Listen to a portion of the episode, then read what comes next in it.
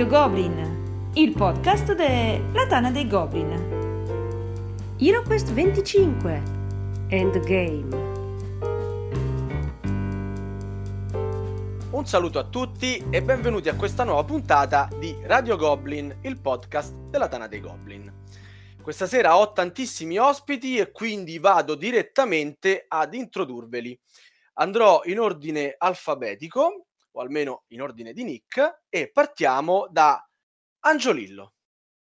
Eccomi qui, eh, Angiolillo, giocatore, autore di giochi, e così, storico del gioco.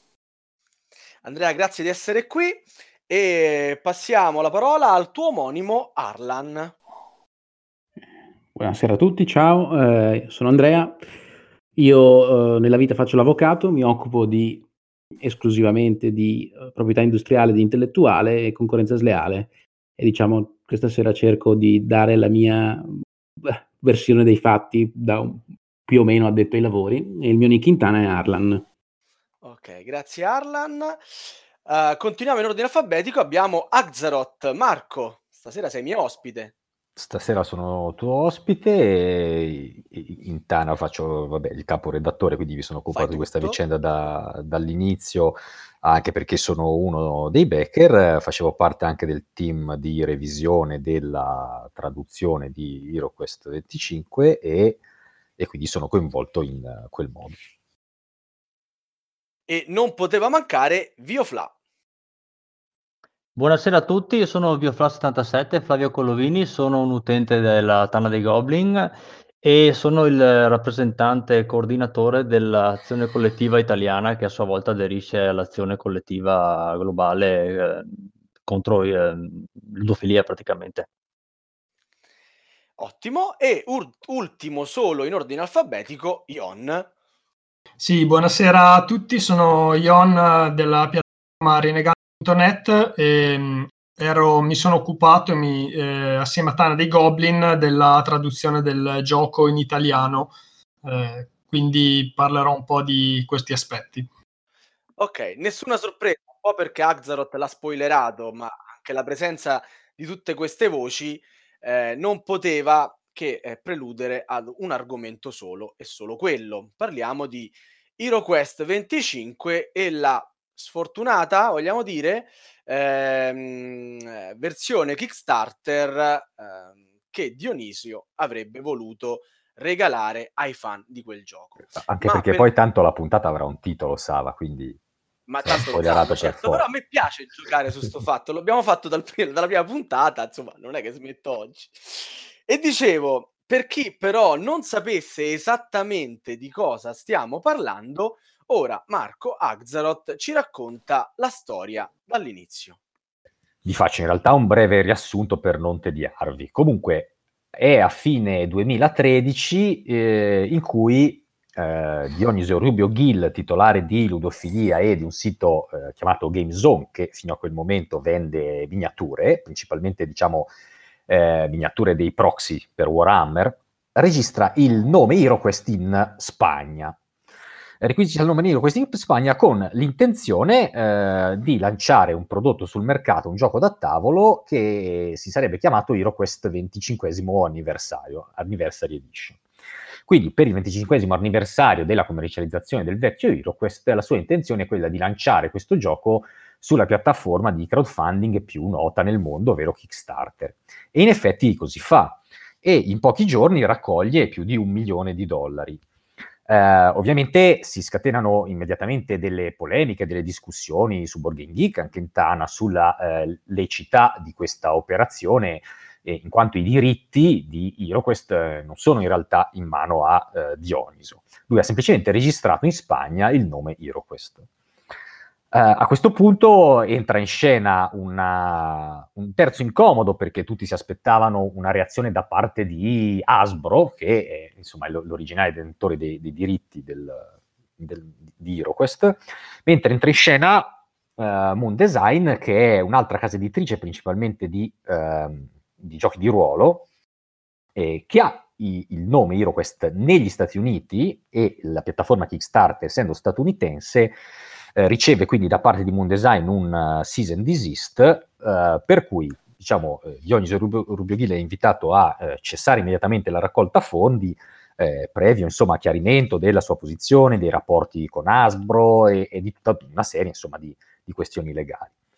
Eh, la viene, la campagna viene quindi eh, abortita, eh, Moon Design e GameZone non raggiungono nessun tipo di accordo, la campagna viene quindi rilanciata mh, dopo poco in, uh, in, Spagna su un altro sito di crowdfunding che si chiama Vercani, eh, che però diciamo la sopprime, se non sbaglio, addirittura dopo un giorno, proprio perché intravedeva delle questioni spinose attorno a questo nome.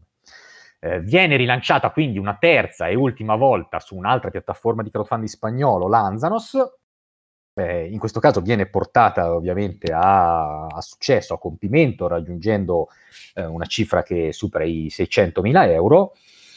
Eh, e a questo punto, diciamo, la, la, questione campagna si chiude in questo modo, quindi no, non scatta nessuna causa, non scatta nessuna denuncia, i soldi sono stati raccolti, non resta in teoria che da aspettare il gioco. Ora, perché pratico di, di, Kickstarter e di finanziamenti di questo tipo, sa che in, un, alla, in questa fase tantissime cose possono andare storte e soprattutto possono andare per le lunghe. E in effetti le cose vanno per le lunghe, vanno così tanto per le lunghe che eh, per tutto il primo anno praticamente eh, Dionisi non fa nessuna comunicazione all'esterno, né dell'avanzamento dei lavori, né di cosa sta facendo, né di cosa sta succedendo, né di come sta impiegando i soldi raccolti. Poi iniziano a uscire una sorta di eh, video anteprime da parte di uh, uno youtuber spagnolo, Foria Idesvan, eh, nella quale vengono mostrate le miniature eh, che vengono che, nel frattempo prodotte per il gioco, quindi si ha visione di queste miniature.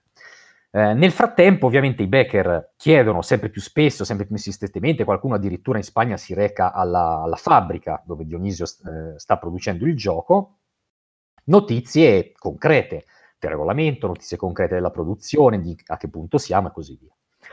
Eh, Dionisio però continua non solo con la scarsa comunicazione che l'ha sempre contraddistinto ehm, dall'inizio della campagna, ma eh, a questo punto fornisce anche delle deadline fittizie, eh, sempre più grottesche direi all'interno della vicenda. Se all'inizio della raccolta fondi diceva che il gioco sarebbe stato pronto per il Natale dell'anno successivo, eh, qui cominciano i continui rimandi, eh, con però sempre diciamo delle dichiarazioni per cui il gioco è quasi pronto, è quasi terminato, se non è questo Natale sarà tra sei mesi, se non è tra sei mesi sarà il Natale dopo. Allo, agli youtuber Foria e Svan che mostrano le miniature prodotte si affiancano eh, nel tempo anche eh, dei video di, a parte di HeroQuest France, eh, che è stato uno dei, dei, dei primi e più forti sostenitori del progetto, che mostra l'interno della fabbrica di Dionisio, mostra eh, altri pezzi prodotti, mostra il tabellone, cose del genere. Nel frattempo, dopo eh, praticamente più di tre anni, eh, parte anche la traduzione del materiale che è, che è pronto e che tra Tana e Rinnegati viene tradotto in italiano. Eh, in realtà, durante l'anno in cui abbiamo collaborato per questa, per questa traduzione, eh, ci siamo ben resi conto che il materiale tradotto era cioè il materiale da tradurre, quindi quello pronto era, se vogliamo, la, la, metà del gioco, mancava ancora tutto il regolamento e tutti gli scenari, quindi c'erano le carte, c'erano i personaggi, c'erano gli incantesimi, le armi, tutte queste cose qui, ma mancava poi il core del gioco. Ci sono poi nel frattempo vari episodi più, più o meno tragicomici, come i dadi che vengono prodotti, dadi a, a, a forma di prisma ottagonale, eh, insomma, stranezze di, di, questo tipo per le quali poi il gioco viene rimandato ancora una volta e, e così via. Eh, per quanto riguarda la traduzione, la TAN aveva stabilito una deadline che era il settembre 2018, raggiunta la deadline, ovviamente la Tana eh, si, si, ritira dalla traduzione perché entro diciamo, la scadenza non è stato fornito tutto il materiale. Eh, nel frattempo ci sono state anche diverse cause a, a GameZone eh, da parte di, di, persone individuali, delle quali poi ci parlerà poi più nel dettaglio eh, Viofla, E fino a che praticamente alla fine del 2018, poi mi correggerà Flavio se, se ho sbagliato la data, parte anche una causa collettiva, una causa collettiva che parte dalla Spagna, ma si uniscono anche altri paesi, tra cui l'Italia, con una nutrita rappresentanza di persone, per cui eh, diciamo questa causa eh, vuole sapere non solo che fine hanno fatto i fondi eh, raccolti, come sono stati impiegati, eh, ma anche se c'è una possibilità di risarcimento e così via. E quindi questo è, diciamo, più o meno l'iter che ha seguito la vicenda per sommi capi nel, nel tempo. Quindi, Quindi eh, ultime notizie dal fronte? Nessuna. Ultime, no, ultime notizie dal, dal, fonte è eh, la dichiarazione in tribunale eh, di Dioniso, eh, per cui eh, di, dichiara apertamente quello che molti ormai sospettavano da tempo, cioè il fatto che i fondi siano finiti perché dopo cinque anni, eh, anche se tu hai raccolto un sacco di soldi, hai però messo in piedi una fabbrica, hai, costruito un sacco di cose, hai, se vogliamo, sperperato un sacco di soldi tra dadi, carte, al, carte con, con, lo spessore del legno, perché io l'ho toccate con mano, ste carte. E, e così via, e, e, e, però c'è l'ammissione, diciamo, da parte sua di questo, se vogliamo, tracollo finanziario, ecco, non saprei come, eh, come, come chiamarlo chiamare. ulteriormente, certamente. E quindi a questo punto, eh, diciamo, inizia una, una, vicenda che ha poco di, di ludico e ha molto di legale e ci racconta qualcosa in più Biofla. Eccomi. Allora, c'è da dire che eh, la dichiarazione di Dionisio in tribunale che ha finito, eh, che, che, è alla ricerca di eh, finanziamenti, è solo una delle tante dichiarazioni. Purtroppo non posso dirvi le altre, almeno non per il momento, perché altrimenti mi becco una controdenuncia per diffamazione o... Sono comunque parti di, di, di atti segretati, per il momento non si possono divulgare. Comunque, allora, io sovrapporrò il mio racconto a quello di Marco, eh, premetto, eh, concentrandomi sulla parte delle azioni civili e penali. Eh, permetto che non sono un avvocato, quindi sicuramente dirò delle inesattezze, magari poi Arlan mi... Eh, abbiamo mi... l'avvocato apposta. Quindi... Esatto, grazie, mi, mi, correggerà. Allora, partiamo da, dal 2014, allora, l'anno in cui è stato finanziato il progetto.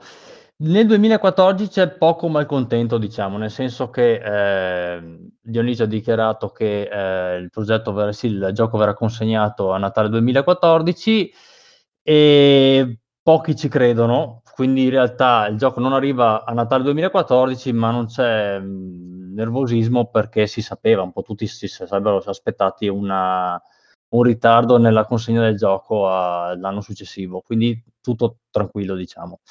Però già dall'inizio del 2015 il malcontento comincia a manifestarsi perché sostanzialmente non ci sono attualizzazioni. Quindi c'è il primo Burofax eh, che viene inviato poi eh, in realtà verso fine 2015, ottobre 2015. Il Burofax è una specie di raccomandata con ricevuta di ritorno in, in Spagna e viene, inviato, è firmato da 121 persone, tra cui 13 italiani e in quanto poi io da metà 2015 ho cominciato a sentir, sentirci un po' puzza di bruciato e attivarmi per, per, avere informazioni sostanzialmente. Quindi ho partecipato alla stesura del Burofax e ho coinvolto altri italiani. Nel Burofax si chiede eh, sostanzialmente informazioni sullo stato del progetto, su come stanno andando le cose. Quindi poi eh, in realtà non arriva una risposta da, al Burofax, rimane lì e finché poi, eh, beh, um, parentesi, a dicembre 2015 c'è il tentativo di inizia la, la, la, trafila per la registrazione del marchio HeroQuest 25 negli Stati Uniti da parte di, eh, di, Game, di Gameton. A febbraio 2006 c'è eh, un secondo burofax inviato questa volta da una specie di altro consumo spagnola che si chiama Oku, giusto per capirsi, e anche, questo, anche, anche, a questo non viene data risposta. E, ehm, aprile 2016 si attiva la Lanzanos dopo eh, che i backers hanno chiesto ripetutamente il suo intervento. E la Lanzanos chiede eh, un incontro con GameZone che GameZone rifiuta. E finché poi a giugno 2016 c'è la prima azione civile Eh, questa è avviata da un utente che si chiama Lotario, non so il suo vero nome. E questa in realtà si chiude poi con una specie di patteggiamento, nel senso che questo lottario va a vedere, viene invitato da Dionisio a visitare la, la sua sede, la sede di GameZone e alla fine ri, ritirerà eh, la denuncia che in realtà in Spagna si chiama demanda. Sono una, sono, mh, è una specie di eh, azione eh, civile mh, gratuita eh, fatta partire da, da un giudice di pace sostanzialmente, più o meno. E questa è la prima. Eh, a luglio 2016, eh, dopo, cioè, Lanzanos di nuovo sollecitato da, dai Bakers, eh, interviene lanciando un sondaggio e alla fine che cosa votiamo in questo sondaggio? Che Lanzanos parta con una propria eh, azione legale, ok? E in realtà si scoprirà poi, mesi dopo, se non anni dopo, che questa azione legale non è mai partita e questo poi screditerà ulteriormente l'Antanos che già aveva perso molta credibilità. E poi, ehm, allora, ad agosto 2016 c'è il primo tentativo di raccolta adesioni da parte di un avvocato per avviare un'azione collettiva, naufragato. Eh, marzo 2017 sappiamo che è la data ufficiale dichiarata da eh, ehm, Game d'uscita del gioco, con tanto di eh, pubblicazioni home page della foto, marzo 2017, il gioco non è uscito.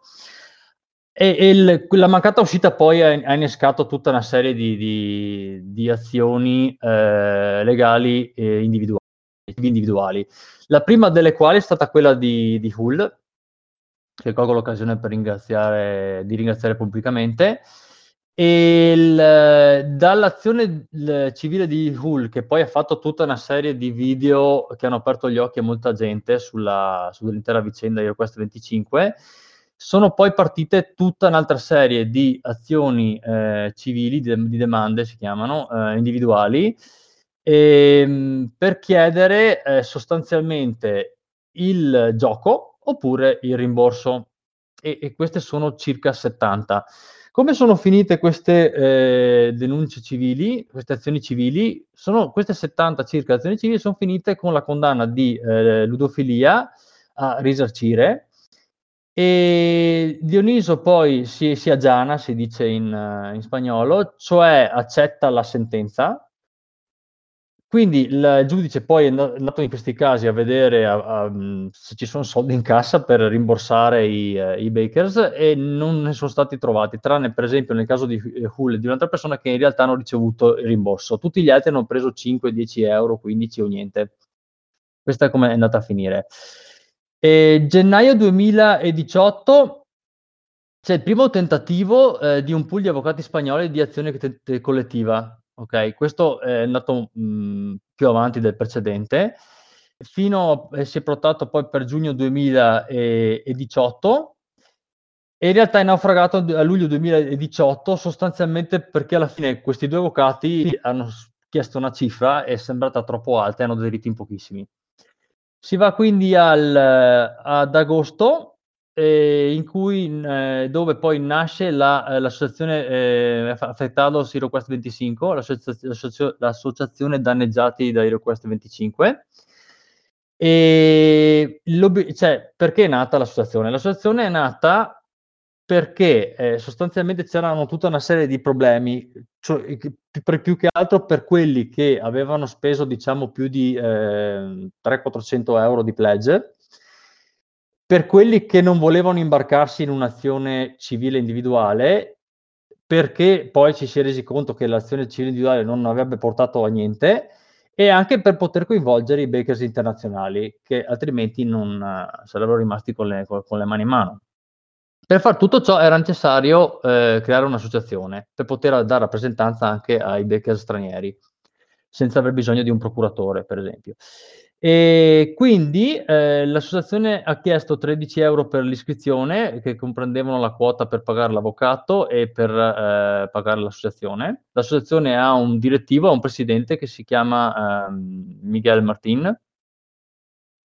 E che cosa è successo? Che ehm, poco dopo che è stata creata l'associazione eh, si è diffuso un po', un po' di malcontento, soprattutto su Darkstone, perché eh, eh, che è una specie di, di, di, di sito paragonabile diciamo alla Tana dei Goblin eh, spagnolo e perché c'è, c'è, c'è, si è manifestata la presenza di Lanzanos tra virgolette dietro l'associazione in quanto de, Lanzanos ha fornito l'hosting gratuito e l'appoggio bancario eh, all'associazione.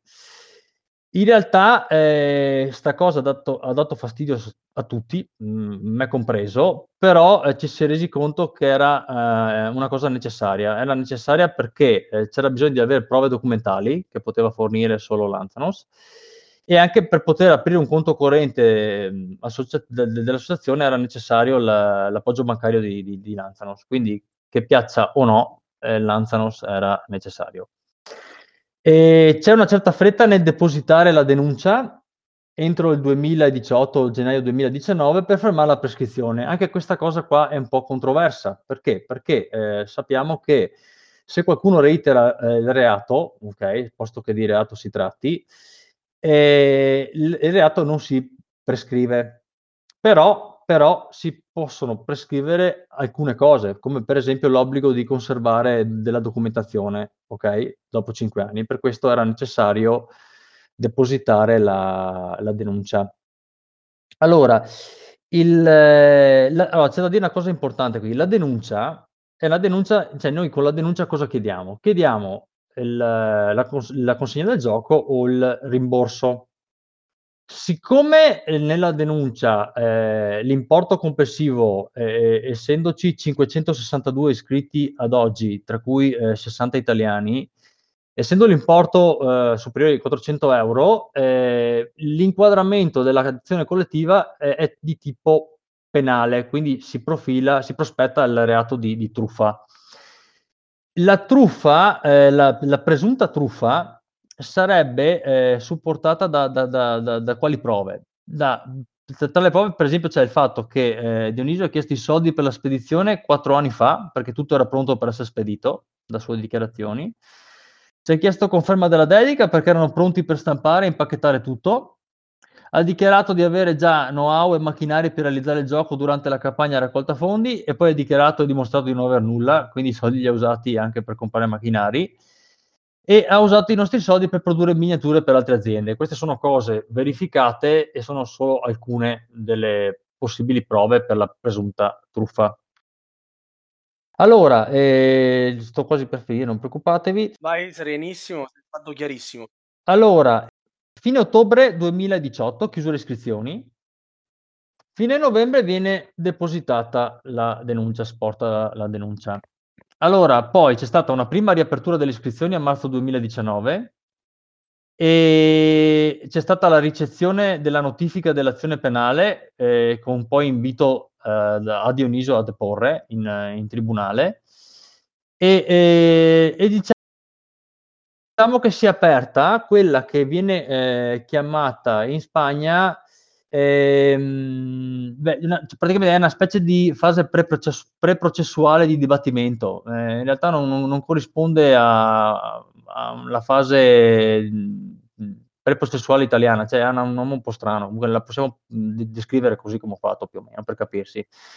Allora, il, eh, a giugno il BOP di Siviglia, che è un boll- bollettino ufficiale provinciale, eh, il bollettino eh, del Tribunale di Siviglia che pubblica gli atti eh, del tribunale, gli atti pubblici, eh, riporta la denuncia di un impiegato che non è stato pagato e viene eh, conseguentemente condannato Dionisio al pagamento.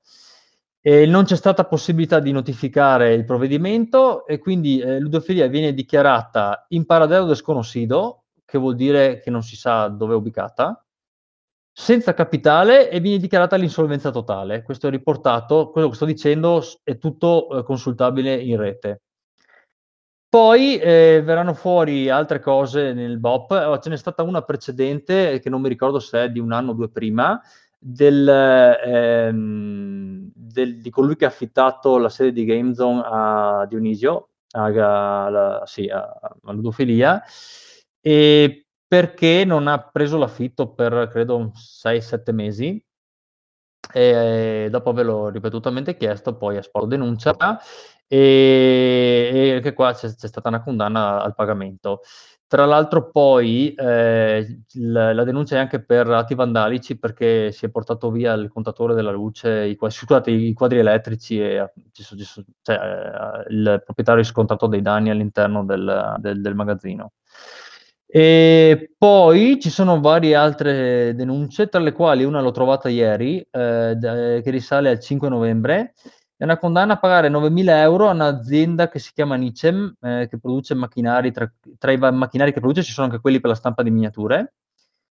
E poi andando avanti, allora, eh, con la, la, la, l'azione collettiva, l'8 novembre Dionisio si è presentato all'udienza e posso solamente dire, come già stato detto, che ha dichiarato di essere alla ricerca di, di finanziamenti. Eh, mi piacerebbe un sacco dirvi altre cose, ma non posso. E a dicembre, eh, questo mese, sono state riaperte le iscrizioni, eh, fino, eh, rimarranno eh, aperte eh, fino al 3 gennaio le iscrizioni alla, all'associazione la, per poi partecipare all'azione eh, penale collettiva. Allora, purtroppo la quota, allora, intanto le, le, iscrizioni, ci tengo a dirlo, sono state riaperte per, per richiesta di, di, di, di, alcune persone che erano interessate a, a, partecipare all'azione collettiva, non per bisogno di soldi. La quota è aumentata, è raddoppiata, praticamente ora è di 26 euro.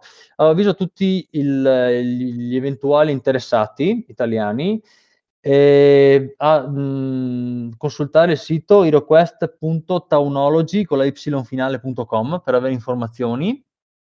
E chiudo dicendovi che per gli interessati, la documentazione richiesta è, è, sono le fatture GameZone, che le trovate sul sito di, di GameZone, le ricevute dei, dei, pagamenti per poter collegare le fatture a un pagamento, perché sennò qualcuno potrebbe dire che è stata messa a fattura ma è stata pagata. Allora, le ricevute dei pagamenti eh, le, mh, dovete procurarvele mh, andando indietro a ritroso con eh, lo storico della carta di credito di PayPal e se non riuscite eh, contattate Lanzanos e qua eh, questo spiega anche perché c'è bisogno di Lanzanos. E poi serve la scansione della carta identità e il modulo di iscrizione all'associazione compilato. Eh, io chiudo qui e che ho parlato già troppo.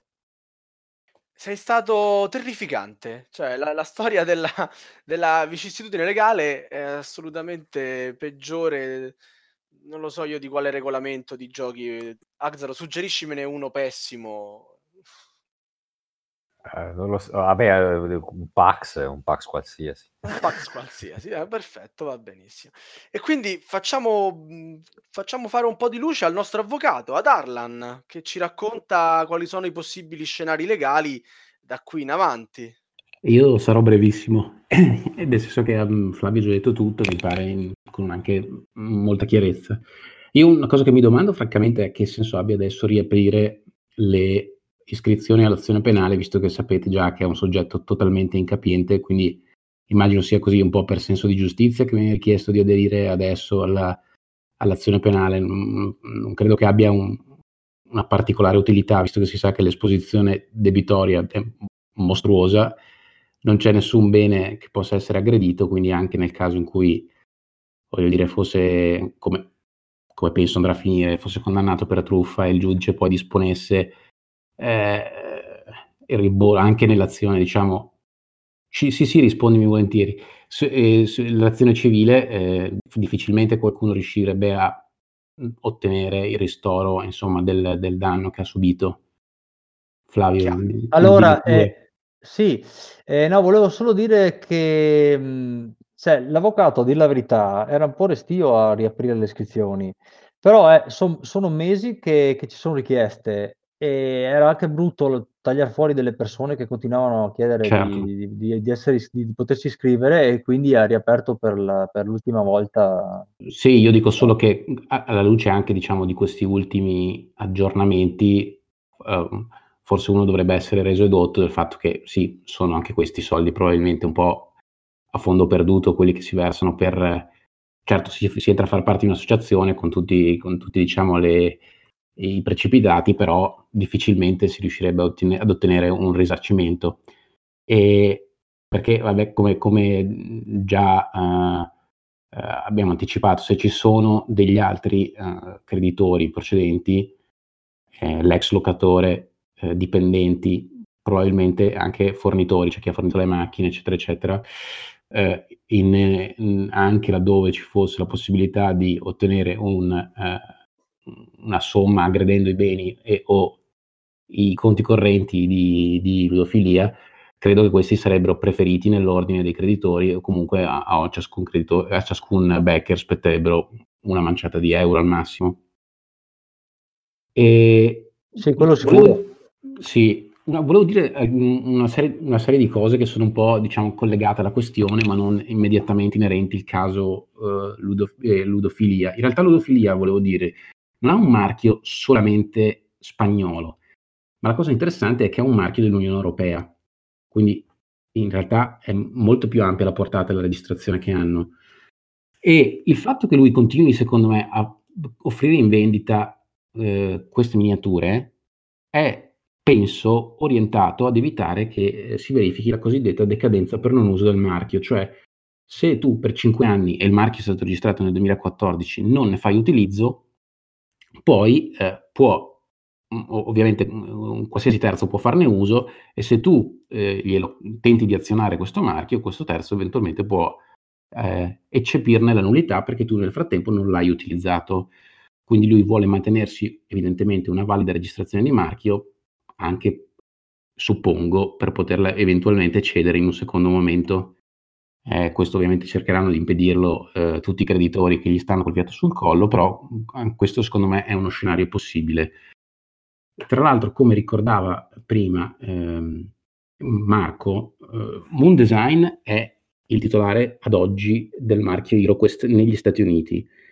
Verificando nelle banche dati ho visto che Moon Design nel luglio di quest'anno ha depositato una nuova domanda di marchio che ha ad oggetto proprio la parola HeroQuest, questa volta solo in relazione ai, ai giochi da tavolo, board games, ah, è proprio precisato. Quindi anche in quel caso lì non c'è nessuna intenzione, diciamo, di mollare l'osso eh, rispetto allo, allo, sfruttamento di questo, eh, di, di questo marchio. E, ehm, e, poi l'altra cosa che volevo dire, e sono sicuro che poi su questo tornerà anche eh, Andrea, è che molto spesso quando si affronta questo tema di HeroQuest ci si, eh, ci si limita a considerare i vari aspetti no, di, di, tutti i diritti di proprietà intellettuale che insistono su un gioco da tavolo. E quindi a parte il marchio, la questione del marchio che eh, eh, sì, in questo caso è particolarmente complessa perché ce ne sono in diverse eh, giurisdizioni e spettano a diversi soggetti la titolarità sull'uso di questo segno HeroQuest c'è la questione del diritto d'autore, cioè se sono tutelabili mediante diritto d'autore le meccaniche del gioco, i diritti morali d'autore nel caso in cui ci sia un gioco palesemente ispirato eh, alle regole sviluppate da un altro autore. Ma quello che eh, secondo me nel caso di specie non è mai stato considerato è che mh, difficilmente questo gioco avrebbe potuto vedere la luce, anche prescindendo diciamo da eh, una valutazione di, dei singoli diritti di proprietà intellettuale, perché la complessiva operazione, secondo me, presentava dei profili anche di slealtà commerciale, nel senso che tu puoi anche fare anche singole condotte che magari sono eh, considerate in maniera atomistica lecite, ad esempio mi registro il marchio, un marchio identico ad un marchio eh, che negli Stati Uniti è usato per tutt'altro e lo uso, eh, eh, e lo uso però per riesumare un gioco da tavolo eh, noto e per venderlo eh, sul mercato europeo, eh, che di fatto sarebbe stato solo il mercato di primo ingresso perché poi lo, lo vendeva in, in, in, tutto il mondo, in realtà secondo me qui c'erano diversi profili di, di uh, concorrenza sleale, sia per, per cosiddetta imitazione servile, appropriazione di pregi, eccetera, eccetera. Eh, peraltro io so che Asbro ma- manda, manda, lettere di, eh, di, fida a tutt'oggi a chi venda il gioco da tavolo a mezzo internet, quindi arrivano cease and desist letters negli Stati Uniti ancora ad oggi, quindi c'è ancora un interesse da parte, diciamo, di, del, del, soggetto che detiene i diritti d'autore sull'opera eh, a, a, tutelarla. Quindi, francamente, non, non, credo che avrebbe mai potuto effettivamente vedere la luce sto, questo gioco. Ok, Chiarissimo. E adesso arriviamo alla parte quella più, ehm, interessante di tutta la vicenda, o meglio, a al parere, ehm, di Angiolillo sulla sulla questione. Però un attimo ancora, prima, uh, prima, di dare la parola ad Andrea, uh, Flavio voleva aggiungere una, una, cosa. Sì, allora io ho scritto tempo fa, eh, più di una volta a dire la verità, perché poi non mi rispondevano, poi sono un cocciuto tremendo, e ho scritto a Asbro per informarla dei fatti in poche righe e per chiedere la sua posizione su, su HeroQuest 25. Allora, vi leggo la risposta, tanto è, sono po- poche righe. Allora, gentile cliente, la ringraziamo per la segnalazione. Hasbro Italy non ha né ha mai avuto rapporti con gli organizzatori della campagna a cui fa riferimento, di cui ignoravamo l'esistenza. Provvederemo a condividere l'informazione con la nostra casa madre, che si attiverà a gestire la pratica secondo le procedure interne del caso. Sarà nostra cura contattarla qualora dovessimo ricevere aggiornamenti che le possano essere di interesse. Grazie di averci contattato. Allora, questa è la, la, la risposta di, di Hasbro. E solo una cosa volevo aggiungere a quello che ha detto Arlan, che siamo pres- perfettamente consapevoli che soldi non ne vedremo o chissà quando o chissà in che maniera, perché c'è altra gente che, che, che li aspetta prima di noi. Cioè, l'obiettivo è quello di metterci una pietra sopra sta vicenda che va avanti da troppi anni, ha fatto perdere tempo a un sacco di persone, ha rovinato l'immagine del, del, del punto di vista ludico della Spagna, ha creato un sacco di, di, di effetti collaterali negativi. E, e per avere un, un, po' di verità, insomma, per capire che, che, cioè, dove sono finiti i soldi anche, insomma, se sono stati spesi per il gioco o dove, o dove sono andati a finire. E questo è, l- è l'ultimo obiettivo, insomma, non tanto avere il gioco o il, o il rimborso. E anche per, per fermare la, la, la, la, vendita del gioco che, che, che continua a... Ecco, esatto, insomma. questo sicuramente potrebbe essere un obiettivo utile, nel senso costringerlo a discontinuare quel sito internet che funziona ancora da vetrina e che fa ancora offerte, promozioni periodiche e che qualcuno magari potrebbe ancora cascarci, ecco. Okay. È arrivata la mail anche per il Black Friday. Sì, è vero. Noi che seguiamo la vicenda dal topic della Tana, dove, che è diventato veramente, diciamo, uno dei topic più seguiti in assoluto, no? perché c'è gente che ovviamente ironizza anche su, su questa storia ormai infinita, eh, abbiamo letto di questo fatto che sono arrivate le offerte per le miniature al Black Friday, fantastico. Va bene, Andrea, Angiolillo, dici la tua. Allora, sì, vediamo un pochino come, come si può inquadrare la vicenda dal punto di vista così di un giocatore, di un appassionato di giochi e di un augure di giochi. Allora, eh, intanto c'è da dire che eh, tanti giochi vengono ripresi, adesso stiamo consegnando in, questi, in queste ore i PDF del uh, Kickstarter di Lex Arcana, altro gioco che guarda caso proprio da 25 anni era ormai eh, fuori commercio e con la Quality Game abbiamo cercato gli autori, abbiamo rimesso insieme una squadra, abbiamo lavorato questa cosa qui e lo stiamo consegnando nel migliore dei modi, cioè eh, correttamente e coinvolgendo chi di dovere, in una riedizione fatta dagli autori così come la vogliono loro e come la intendono e devo dire che molti editori, eh, può essere la Stronghold, la Fantasy Flight, la Winning Moves, la, la Nexus, uh, l'Ares Games, uh, hanno anche rifatto giochi della Hasbro o della Game Workshop, che sono le aziende interessate, semplicemente chiedendo i diritti e facendolo. Quello che ha fatto Dioniso è stato scavalcare ogni possibile eh, percorso legittimo con la scusa della fretta. It was now or never, bisogna farlo entro l'anniversario, è una cosa che i pesci grandi non faranno mai, serve un pesce piccolo perché è più agile, arriveremo in tempo. E poi eh, in tempo non ci è arrivato, quindi l'unico motivo che peraltro lui trovava legittimo di scavalcare le dovute procedure poi si è rivelato come dire un blef visto che il gioco non c'è ancora e, ehm, l'unica cosa che ha fatto appunto è stato registrare il nome di un gioco che non gli dà il diritto di fare un gioco, eh, non ha diritti sui contenuti, non ha diritto sullo spot originale per dire che lui ha utilizzato nella sua campagna. Quindi, eh, come dire, le lesioni al diritto d'autore erano molteplici e abbastanza evidenti fin da subito, come poi dimostra il fatto che le prime due campagne sono state bloccate all'inizio o addirittura sul nascere. Eh, c'è stata questa forte ambiguità del fatto che eh, sì, sarebbe stato HeroQuest perché questo volevano i fan, ma non sarebbe stato HeroQuest perché eh, sarebbero cambiati i meccanismi di gioco, ambientazioni e cose per evitare le parti appunto protette e, e questo, eh, come dire, eh, creava una certa ambiguità anche sul, sul modo in cui poi sarebbe uscito questo gioco. Se io faccio il gioco legittimamente, posso usarne ambientazione e meccanismi come voglio e posso fare le modifiche che voglio perché ritengo che siano giuste per ottenere un prodotto migliore, non perché devo cercare di evitare future cause. Uh, questa situazione ha creato ulteriore dispersione di risorse con uh, incarichi ad avvocati americani per tentativi inutili di registrare il marchio IDOQUEST negli Stati Uniti, magari nei, nei, diciamo, nei settori merceologici affini, ma non esattamente quelli già coperti da Moon Design e quindi molti sforzi e denari sono andati sprecati per mettere rimedio a questa mancanza di legittimità. E, insomma, è stato un gran pasticcio eh, palese fin dall'inizio. Per di più da qualcuno che non aveva né eh, autorità né esperienza eh, nel campo dei giochi, quindi anche era una campagna mh, dubbia da questo punto di vista, visto che molti Kickstarter falliscono anche per imperizia e qui non c'era qualcuno di affidabile a cui facesse capo questa operazione.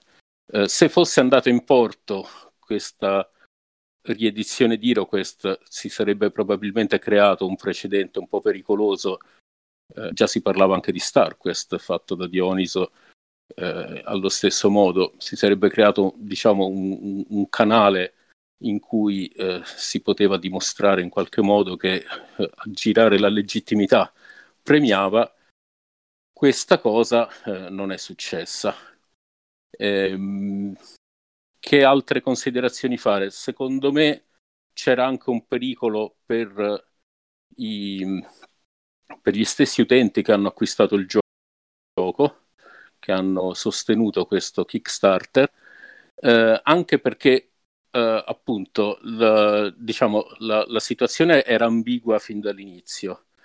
L'unico appiglio era quello della registrazione di un marchio in Spagna, fuori dalla Spagna il marchio era di altri e ora qui magari il nostro avvocato potrà confortare la mia ipotesi oppure no, però eh, mandare in giro qualcosa in, in stati dove eh, non si possiede il marchio che sia a posto, eh, potrebbe ricadere nella contraffazione. C'era il rischio che queste copie, secondo me, venissero fermate alla dogana. Ora è vero che difficilmente un doganiere agisce per conto suo, però magari l'Asbro, che non è ancora intervenuta, aspettava di vedere il gioco stampato per agire in un momento più forte e a quel punto il sequestro era possibile. E in una situazione di contraffazione, cioè di uso di un marchio eh, che non è di proprietà di chi ce l'ha posto, eh, la merce contraffatta è pericolosa non solo per chi la vende, ma anche per chi la compra, Andrea, anche per il cliente. Ma sì. la mancanza della Hasbro fra gli attori principali di questa vicenda, secondo te non ha un po' legittimato Dioniso in quello che faceva? Cioè, tutti quanti si aspettavano da un momento all'altro l'arrivo del grande marchio che diceva: Uè, fermi tutti, questa è roba nostra, sto tizio non ha nessun diritto di, di, di prendersene la, la, la, insomma, l'idea e poi di produrla a modo suo, no? E, e, tutti quanti eravamo lì a vedere se sta cosa succedeva e alla fine non è mai successa. A parte Beh, no, più, più che non è mai successa, io direi non è ancora successa.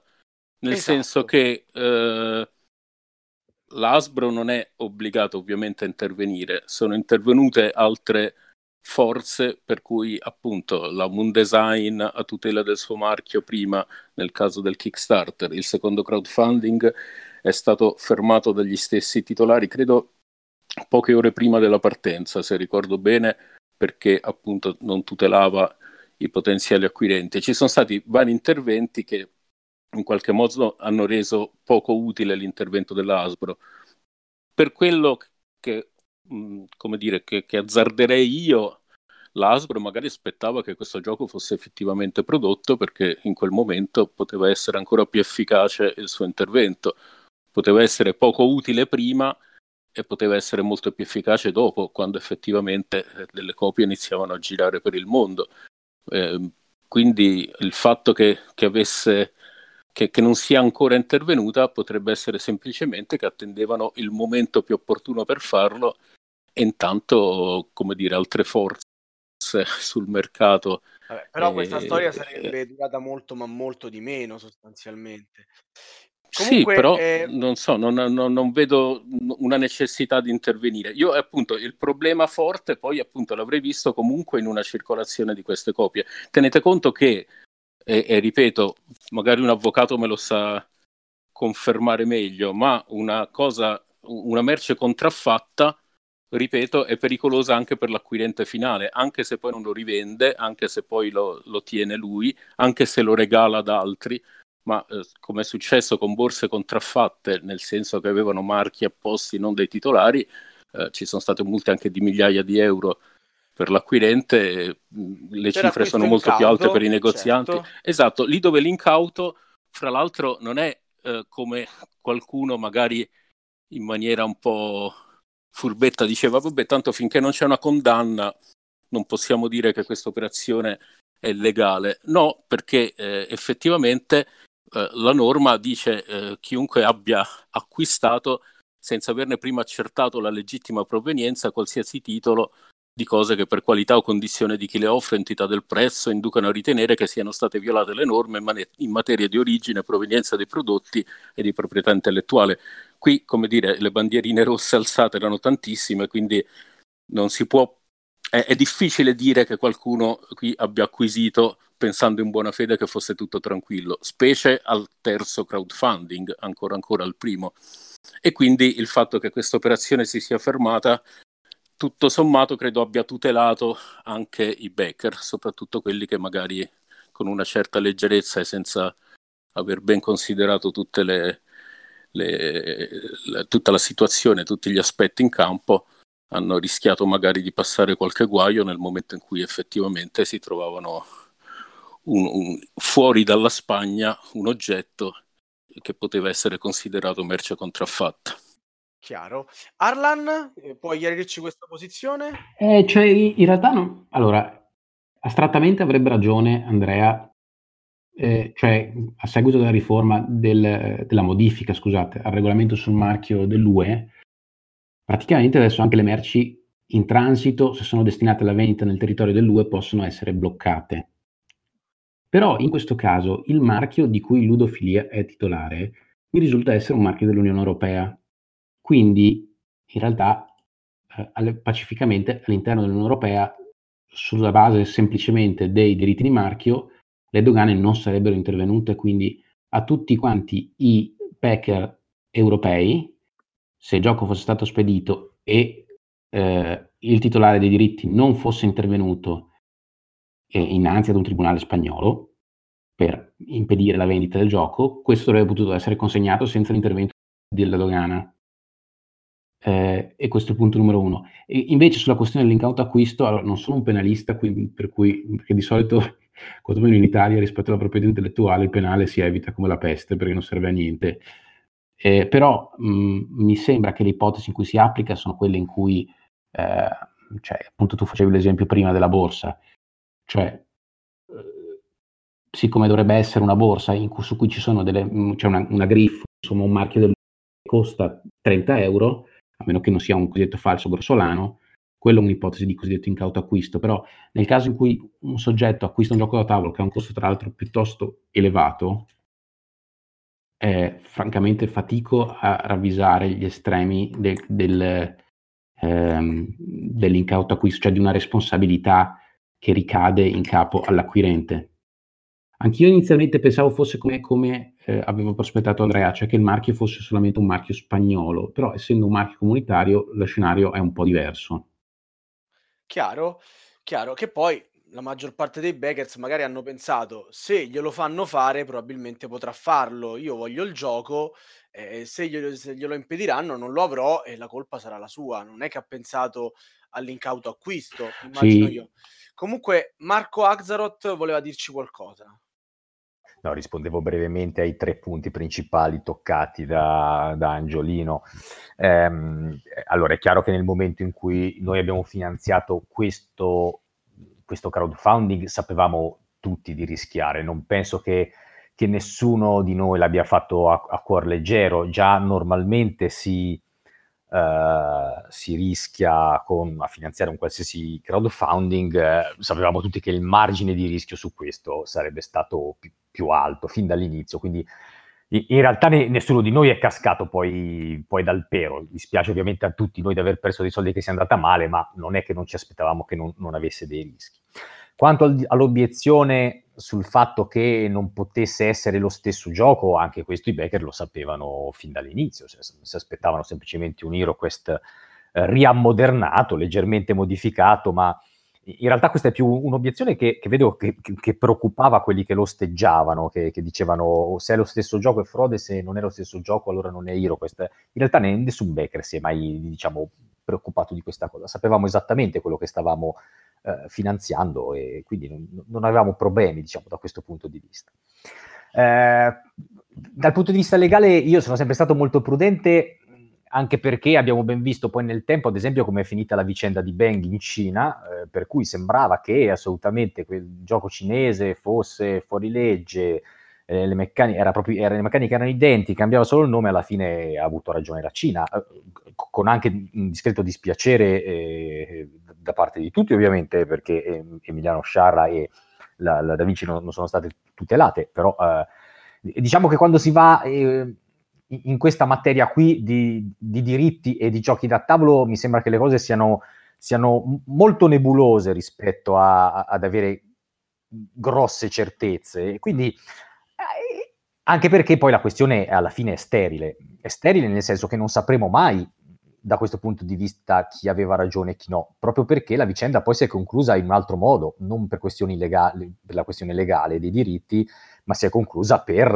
eh, inadempienza, insolvenza, incapacità, eh, truffa più o meno volontaria. eh, eh, poi magari ne, ne discutiamo ovvia- ovviamente di, di questa cosa. Io penso che, che lui abbia sperperato i soldi in tanti modi e che sia effettivamente rimasto a secco e che quindi sia solamente un, un incapace, eh, che, che non è poco, ma... eh, e, e- quindi diciamo è, è una- è- è un dibattito sterile, aveva forse senso all'inizio, ma di fatto non, eh, nessuno pu- può dire nulla di questa cosa, non c'è stata causa, non c'è stata Asbro intervenuta, non c'è stata nulla, non sapevo mai come sarebbe andata a finire se è tutto un what if, quindi Bene, allora ritorniamo da Angiolillo che insomma voleva sia replicare che continuare, immagino, la, la- la sua oratoria sulla, sulla questione. Sì, sì, no, beh, chi- chiudo brevemente per- per un paio di precisazioni. Quando dico del fatto non è lo stesso gioco,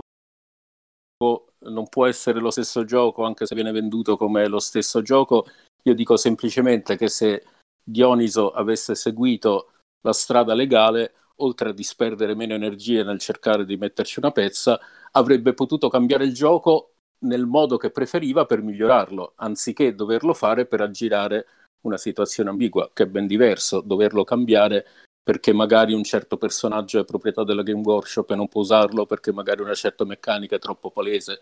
Laddove è vero che appunto per esempio Bang in Cina ha perso la causa contro il ricco editore cinese, però l'ha vinta a Singapore Hong Kong, per cui il gioco è stato bloccato. Un certo Mino, che era un plagio di Tetris, che aveva chiesto, il, eh, aveva chiesto la licenza da Tetris e, e non l'ha ottenuta per farne una variante ufficiale, alla fine ha cercato di usare tutti gli elementi che riteneva non tutelati, come le dimensioni del riquadro, il numero di quadretti, la preview del pezzo che sta per cadere, eccetera, e poi alla fine è stato condannato perché anche se ciascuno di questi pezzetti non era tutelabile, ma tutto il quadro generale configurava un plagio. Quindi è vero che la, la situazione è ambigua, però proprio per quello poi eh, costringe, eh, espone comunque a dei problemi. Magari il marchio adesso europeo all'inizio sembrava solo spagnolo, il problema non si pone per i baker europei, ma si pone nel resto del mondo. Sicuramente è, una situazione paludosa e, e ambigua per il fatto che Dioniso non aveva i diritti e l'ha costretto a, ad agire male sia nello sviluppo sia nel come dire, puntare attenzione e risorse in direzioni che non erano sviluppare e produrre il gioco al meglio. Probabilmente gli ha anche levato un, una possibilità, come dire, di successo cooperando con altri, perché poi come funziona il mondo? Funziona che la Nexus mh, prende i diritti per la guerra dell'anello e poi esce in 80.000 copie in otto lingue perché pur essendo un piccolo editore di vereggio trova sette partner stranieri con cui coprodurre. Ovviamente se tutti ti vedono come qualcuno che sta facendo una cosa un po' mascalzona e al limite e coi diritti solo in Spagna, eh, non, non, si associa a te, non ti dà risorse, non ti aiuta a fare tirature più alte, ottimizzare i costi. E questa è un'altra cosa che Dioniso si è persa agendo non per vie legali, ma eh, in maniera furbetta. Sulla buona fede c'è molto da discutere perché poi eh, c'è, c'è, una, bella, c'è una bella cronaca fatta da Ugamos Todos, che è un'associazione di Cordova, che all'inizio era entusiasta del progetto e quindi se andate sul loro sito trovate la notizia inizialmente del, di questo crowdfunding, di questo progetto con molto entusiasmo, poi man mano si fanno delle domande, fanno domande, indagano e alla fine fanno una cronaca spietata punto per punto di tutto quello che succede, mostrando appunto le menzogne di Dioniso che all'inizio dice di averli questi diritti, poi parla di una telefonata quando l'Asbro eh, già sul sito basta vedere da licenze solo per forma scritta, poi inizia a dire che non ha più bisogno. Quindi diciamo, la malafede è abbastanza palese e, e anche questo ha alienato a Dioniso delle possibilità di, di collaborare e di procedere al meglio e di arrivare al successo, magari non per le proprie forze, ma per le forze congiunte di altri altrove. Mm, io non, non, andrei molto più in là, volevo solo precisare queste due o tre cose per dire, ripeto, che la strada legale era possibile, le, la strada legale avrebbe portato una miglior concentrazione di risorse, avrebbe probabilmente portato a, un più sereno sviluppo del gioco, avrebbe potuto portare, come capita in questo mercato, tutti gli editori medio-piccoli a, a grandi collaborazioni e a risorse internazionali e tutto questo eh, Dioniso se l'è giocato per un approccio molto furbetto e spigliato, quindi sicuramente non era in buona fede, sicuramente non ha agito al meglio e sicuramente si è precluso delle buone strade prendendo la strada che ha preso. Ok, e arriviamo adesso invece a Ion, che introducono il discorso chiedendogli, ma quindi eh, stava facendo una cosa mascalzona, citando Angiolillo, eh, i rinnegati hanno deciso di supportare il progetto e avevano una posizione abbastanza, diciamo, favorevole, o sbaglio? Eh, sì, direi di sì. Eh, sulla, sulla, domanda diretta, eh, diciamo che userei eh, toni un po' più prudenti, nel senso eh, ci siamo trovati eh, tutti i Baker, diciamo, ehm, all'inizio della campagna di fronte a una sorta di abandonware. E il fatto che Hasbro non sia mai intervenuta neanche dopo, ehm, secondo me mh, un segnale comunque lo costituisce.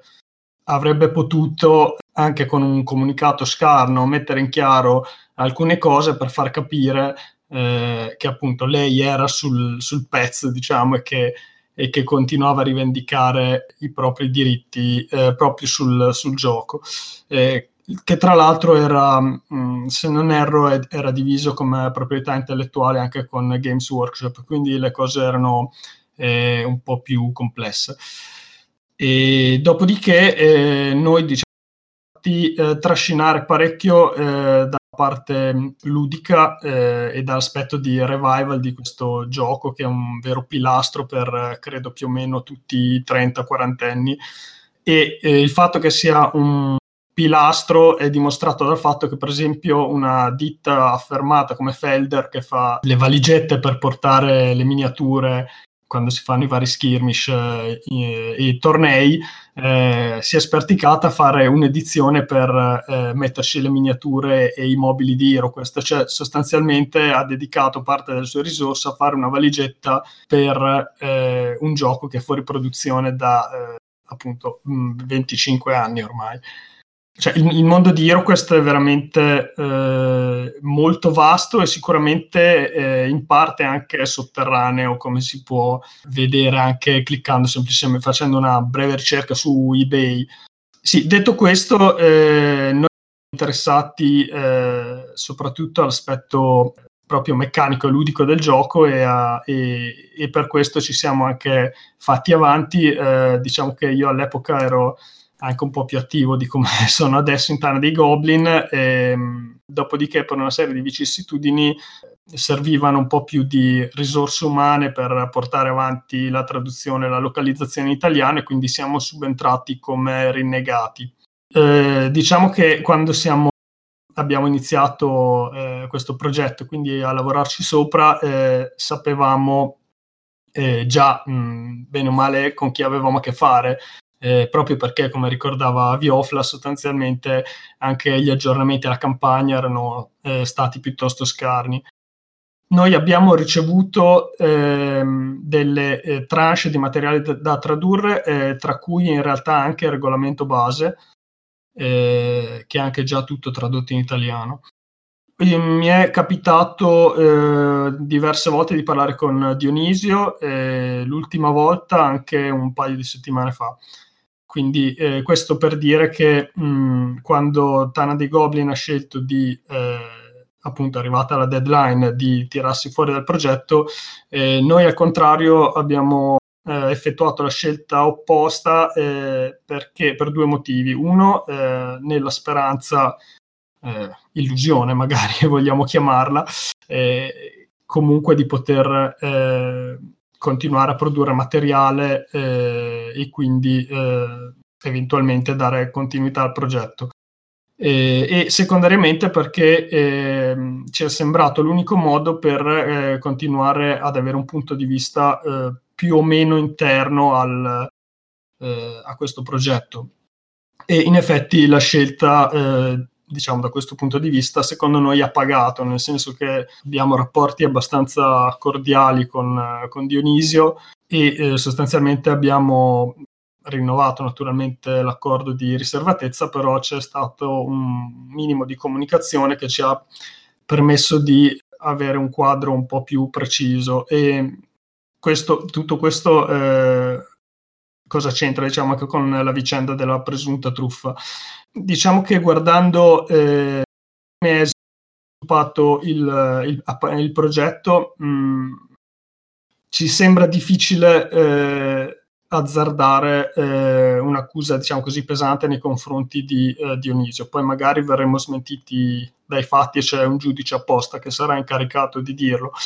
Però, mh, mm, diciamo, anche eh, avendo avuto l'opportunità di eh, avere una, una, una, specie di prototipo del gioco e quindi di poterci giocare, eh, di fare qualche, qualche partita di, di prova con, con, il regolamento che avevamo tradotto, eh, ci siamo accorti che in realtà eh, questo mh, progetto è abbastanza articolato, c'è una visione d'insieme eh, sia di meccanica che di, eh, che di gioco e magari eh, anche di questo mi piacerebbe parlare se non vado troppo fuori tema più avanti.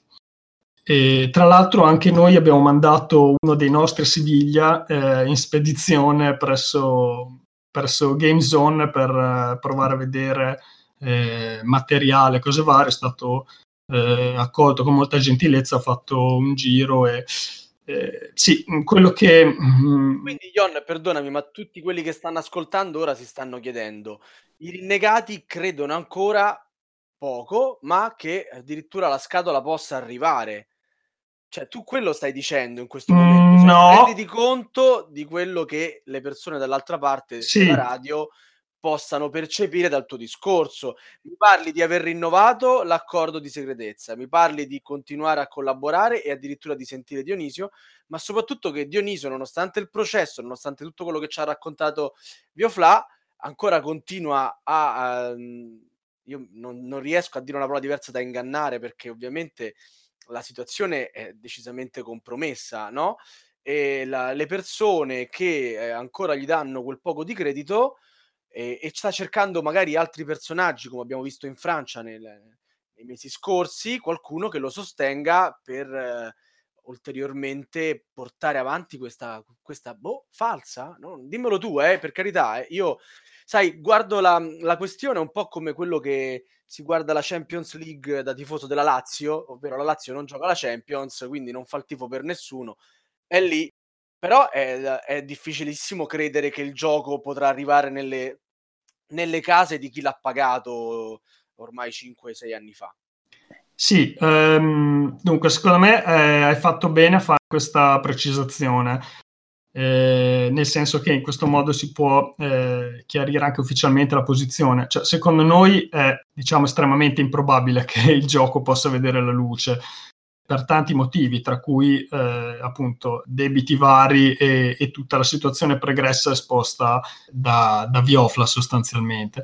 Diciamo che l'ottica è un po' se c'è una sola possibilità eh, che il gioco esca, eh, a noi dargli una mano non costa nulla. Cioè, se lui continua a darci del materiale da tradurre, per noi non ci sono problemi a continuare a tradurre il materiale. Al limite ci facciamo una bella versione print and play, la mettiamo in condivisione. Eh, il, sì, si può... Ovviamente si... scherzo, ma... No, no, tra... no, no che per carità ci mancherebbe. E quindi, diciamo... Eh, noi siamo mh, preoccupati anche di, di questa cosa. Eh, se c'è un uh, uno per mille, e ripeto, mh, per come sono le cose, anche noi chiaramente non è che viviamo sulla Luna, ce ne rendiamo conto. Eh, in ogni caso, eh, si tenta di, di, fare il possibile. Dopodiché, sì, mh, riguardo al gioco e, e, e, più in generale, appunto, all'aspetto truffa, magari premeditata fin dall'inizio, eh, ecco questo onestamente eh, un, un, po' mi sorprenderebbe, nel senso che una, secondo me mm, una persona che vuole fare una truffa eh, non spende così tanto tempo dietro questo progetto. Nel senso, eh, esiste un magazzino dove ci sono un sacco di miniature che sono state prodotte eh, e vengono tenute bloccate lì eh, e questo tra l'altro ha un costo in linea di massima. Scusa, io... scusa, io barra, eh, intervengo sì. un secondo per specificarti un attimo la questione della truffa. Io penso che sia da intendere più come l'ha detta Viofla all'inizio, eh, cioè il fatto delle sue dichiarazioni iniziali che aveva già tutti i macchinari, ehm, cioè intesa più come dichiarazioni false delle, delle cose che era già in grado di fare, più che come una volontà di truffare i backers fin dall'inizio. Okay. Credo che fosse da intendere più in, in quell'ottica, giusto Flavio? Sì, sì, esatto. Ok, ok, no, no, era giusto per, per, per specificarlo. Io, io, penso che nessuno, o, o, almeno la minoranza, pensi che Dionisio abbia messo in piedi tutto sto baraccone per intascarsi effettivamente i soldi, ma che piuttosto sia uh, proprio banalmente un incapace, cioè nel senso che... Eh, se, ecco, se, però, se però, ma, però Axeroth capisci anche tu che... Eh, parliamo di cose diverse, nel senso... Eh, no, certo, certo. Io, su solo... internet, io su internet sono oramai anni che continuo a leggere truffa, truffa, truffa, truffa. Eh, e, ah, eh, dunque, precisazione, questa non, non, vuole essere chiaramente una difesa d'ufficio di Dionisio, eh, però mh, secondo me anche dal punto di vista di una persona che legge eh, determinate cose, eh, vedere già delle sentenze di questo tipo e invece poi eh, trovarsi, per esempio, qui a dire ma eh, più che altro è stata un'incapacità che ha trascinato, eccetera, eccetera, sono due aspetti eh, piuttosto diversi della discussione. Dopodiché, eh, appunto, era quello che, che, volevo dire anche dopo. Ecco, mh, mm, io credo che tu prima, per esempio, accennavi al poliedrico. Secondo me il dado poliedrico eh, riassume benissimo, eh, per come l'ho conosciuto io, perlomeno, eh, la persona di Dionisio. Nel senso che chiunque avrebbe fatto eh, un dado a 20 facce con, eh, due, eh, con, una faccia critico positiva, una faccia critico negativo e, e, e l'avrebbe messa lì. Lui invece ha voluto fare un dado che fosse lo stesso dado di HeroQuest, quindi diciamo con le sei facce, ma con due facce che avessero che, la cui forma desse eh, già la probabilità di uscita del critico eh, positivo o negativo e questo è cioè, nel senso, eh, tra l'altro è un dato che, che non esiste, non, non, è mai, non, è sta, non, è mai, stato prodotto prima un dato di questo tipo, eh, perciò operazione iperbolica dietro cui devi spendere un sacco di risorse. Eh, ecco, alla fine eh, noi il dato l'abbiamo provato e, e funziona. Tra l'altro eh, ne sono stati prodotti anche parecchi perché io ho visto le borse piene di dati, insomma, e lui è fatto così. tu citavi le carte di uno spessore iperbolico. Eh, c'era un mio carissimo amico che mi diceva: Ma guarda, che lui teoricamente per fare le miniature eh, aveva già quasi tutto il materiale in casa perché m- molte le vendeva già, quindi non aveva bisogno di andarsi a cercare la resina. Eh, super costosa e poi però ci metto le parti in metallo perché sennò quella, la resina si spezza e, e questa diciamo è per la parte eh, hardware del gioco eh, la parte software anche eh, è, in realtà eh, si capisce che è parecchio curata perché per esempio mh, c'è una gestione del party e quindi dei personaggi che è totalmente ha un approccio diciamo che è totalmente diverso da quello classico e che tra l'altro quando è uscito ho visto anche qualche critica però mh, è difficile criticare delle parti di regolamento senza avere una, una visione d'insieme. E, e, lo stesso discorso analogo per esempio si potrebbe fare sul, sull'uso della magia. E purtroppo questa è la parte eh, per noi perlomeno più dolente eh, di tutta la vicenda, nel senso eh, se io metto 110 euro su un Kickstarter so che può andare a finire male. In questo caso, se va a finire male, eh, presumo che sia per incapacità imprenditoriale, ma del resto già il prezzo iniziale di 110 euro, secondo me, rifletteva veramente pochissimo il valore eh, materiale di quello che, che veniva offerto. E quindi insomma, mh, eh, secondo me questo gioco ave- aveva l'abilità per dire eh, qualcosa, soprattutto di fronte in realtà ai numerosissimi plagi più o meno autorizzati che continuano a uscire eh, in maniera eh, più o meno legale, mi riferisco a eh, miniature, Kickstarter, di, eh, na- accennati poi nascosti su Facebook di miniature in serie di HeroQuest o Dungeon Crawler che su, su Kickstarter eh, richiamano esplicitamente HeroQuest in, in qualsiasi modo, eh, come per esempio l'ultimo che avevo visto era Duck Quest, che era la sua parodia con dei paperi per dire. Eh, quindi mh, come sfruttamento di, di, patrimonio intellettuale o eh, peggio che peggio di meccaniche che tra l'altro se non erro non possono neanche essere eh, blindate, eh, almeno a Ah, esatto, lì vai, vai che vai, nel chiunque può attingere eh, lo fa. Eh, e quindi niente, per concludere eh, l'intervento, perché vorrei essere troppo prolisso, eh, attualmente noi stavamo aspettando ancora una tranche di, eh, di regole da tradurre che però non, è, non ci è ancora arrivata, quindi siamo fermi al palo anche noi da un pochino di tempo. Ok, e arriviamo all'ultimo punto che avevamo messo in Eh, scaletta. aspetta, c'era Andrea Angiolino, voleva aggiungere una cosa. Sì, no, brevissimamente, sia sul discorso del copiare meccanismi o riprendere cose, sia su quello della truffa. Brevissimamente, appunto, i casi di Mino, i casi di Bang a Hong Kong, eccetera, dimostrano che non è che ci sia tutta questa libertà di riprendere meccaniche. Eh, come si dice, se, se, io copio da molti è ricerca, se copio da uno è plagio. E quindi eh, in qualche modo questa libertà totale non c'è. I giochi di ruolo, i giochi di simulazione, eccetera, sta nel progresso, si ispirano a quello che è uscito prima. Cosa diversa è fare una cosa che eh, cerca di sfruttare del tutto l'avviamento di un gioco precedente, per cui chiamarsi questo 25 anniversario, usare gli spot degli anni 90 senza averne i diritti e le immagini del vecchio gioco, lì siamo uh, a una cosa diretta, non, non, è entrare nel filone dei dungeon crawler con una cosa che ricorda fra gli altri anche HeroQuest, è proprio una cosa ben precisa. E sul fatto della truffa, uh, che fosse intenzionale dall'inizio, non è detto, però sappiamo che fin dall'inizio ci sono state menzogne come quella appunto di aver acquisito i diritti e poi di, ne avete viste tante altre, tentativi anche azzardosi di registrare un marchio senza poterlo fare, che peraltro se fatto in maniera temeraria e con l'intento di danneggiare altri ha portato alla condanna di chi a volte ha fatto questi tentativi. Quindi insomma eh, l'illegalità non è necessariamente nel fatto di cercare di dall'inizio di mettere su uh, la grande stangata per spillare i soldi, anche semplicemente cercare di uh, realizzare un gioco senza passare attraverso le debite licenze e prendendo i legittimi diritti e magari mentendo sulla buona fede uh, della gente, cercando appunto di nel, nel crowdfunding ovviamente la fiducia è tutto e quindi mentire al pubblico facendo credere quello che non è vero per ottenere fiducia di più persone, già questi sono comportamenti sicuramente eticamente attaccabili dal punto di vista legale, poi appunto eh, quello lo si vedrà, però poi eh, non è che se vediamo passare qualcuno col rosso fino alla condanna ultima del terzo livello di giudizio, non possiamo dire che non abbia fatto una cosa scorretta. Chiudo qui.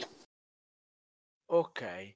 E probabilmente Marco Axelrod avrà qualcosa da ridire sul rosso, ma gliela lascio a lui poi la, la parola perché tanto, come dicevo poco fa, siamo arrivati all'ultimo punto del nostro, della nostra scaletta, che era quella relativa alla posizione della Tana, che eh, si è trovata anche in mezzo a tantissime polemiche, no Marco? Bah, sì, ma quello è normale perché su, su internet ci sono sempre tante polemiche. Eh, l'importante è eh, chiarire le posizioni, nel senso che a volte ho letto delle polemiche che non corrispondono al vero. E quindi la, la, volevo chiarire eh, con precisione qual era la posizione della Tana ufficiale su tutta questa vicenda. E la posizione della Tana ufficiale non c'è, non c'è mai stata in realtà. Ecco. Quindi quello che eh, qualcuno in giro ha etichettato come la Tana ha fatto, la Tana ha detto, no, non corrisponde a verità perché la Tana non si è mai pronunciata su tutta questa vicenda, in nessun modo. Eh, la Tana eh, è stata coinvolta ufficialmente solo per la traduzione e questo l'abbiamo scritto fin dall'inizio, quindi in tempi anche non sospetti, per una questione di senso di responsabilità verso tutti i backers italiani, iscritti alla Tana o non iscritti alla Tana un senso di responsabilità perché il primo abbozzo, diciamo, di traduzione, ma, ma non era un abbozzo di traduzione, era una traduzione di un, di un, di un comunicato di GameZone, insomma, che era uscito, aveva de- degli errori in italiano eh, per, per, i quali noi ci siamo detti, se poi il gioco viene tradotto in questo modo, onestamente non ci sta bene. E quindi ci siamo proposti per tradurlo noi nel miglior modo possibile, poi sono arrivati anche i rinnegati che ci hanno dato una grossa mano, si può dire, anzi forse eh, sono stati più rinnegati che, che altro perché poi il, i file arrivavano in spagnolo e, e noi non avevamo traduttori da, da, dallo spagnolo, li avevano rinnegati. Va dato a, diciamo, onore anche a loro per, per avere partecipato in prima persona. Eh, t- tutto il resto delle opinioni eh, espresse sulla Tana sono opinioni dei singoli e, e, e eh, tutti trovano spazio sulla Tana come sempre. Quindi... Però si potrebbe dire che se la Tana ha, ha, fatto questa traduzione, in un qualche parte aderiva al discorso di, di, possibilità di ristampare questo gioco, no Marco? Cioè questa è la cosa che, che ci viene puntualmente eh, addebitata, no? Beh, ma qui molto semplicemente, eh, finché non c'è una condanna eh, legale, finché non c'è un tribunale, un giudice che dice che lui sta facendo qualcosa di illegale, e purtroppo qui non è come passare sul rosso, eh, che pure ha delle eccezioni in ogni caso, alla sua laicità, eh, e le cose, come dicevo all'inizio della, della, puntata, sono molto più sfumate. Quindi, finché ci sono dei backers che hanno pagato e finché questi backers hanno pagato per una traduzione in italiano fatta bene, la Tana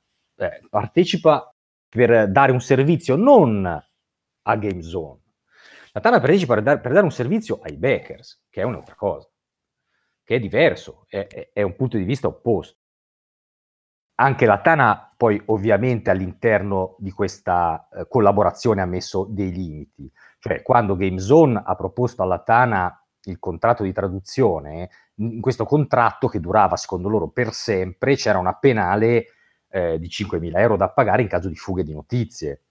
E, la Tana ha, ha, messo un limite che era quello appunto del settembre 2018, cioè un anno circa in cui tu mi invii il materiale, io lo traduco, ma come dire, entro quella scadenza il gioco deve essere tutto, il materiale me lo, me lo deve aver inviato tutto. Infatti, alla scadenza, vedendo che ne era arrivato eh, metà, su per giù, le, la Tana poi ha detto, beh, basta, a questo punto noi ci, ci tiriamo indietro perché, come dire, possiamo collaborare fino a un certo punto, ma serve poi eh, collaborazione da entrambe le parti, no?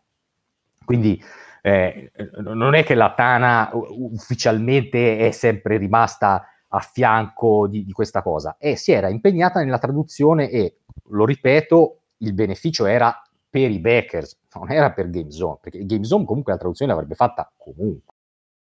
Quindi era per dare un servizio ai backers. Dopodiché in Tana hanno trovato uh, Voce Angiolino che ha fatto con me un articolo a, a due mani su mia richiesta, hanno trovato voce a, di Ofra, eh, la, vari avvocati, vari detrattori, vari oppositori, fin dalla prima ora, come era stato anche eh, Stefano Castelli o altri. Ovviamente, eh, come sempre nei forum, ci sono dei dibattiti, e nei dibattiti c'è chi ti dà ragione, c'è chi ti dà contro, e a questo bisogna starci. Eh, diciamo che a me la cosa che dà fastidio è quando si grida alla, alla, censura dove la censura non c'è e se c'è un posto dove non c'è è Tana direi proprio che stiamo dimostrando una volta tanto e ancora di più che assolutamente non è così. Tanto che ritorniamo con la parola a Biofla che voleva dire qualcosa anche lui sulla Tana. Sì, allora io Marco ti voglio bene, voglio bene la Tana, ma de- devo dire una cosa, o almeno fare un chiarimento.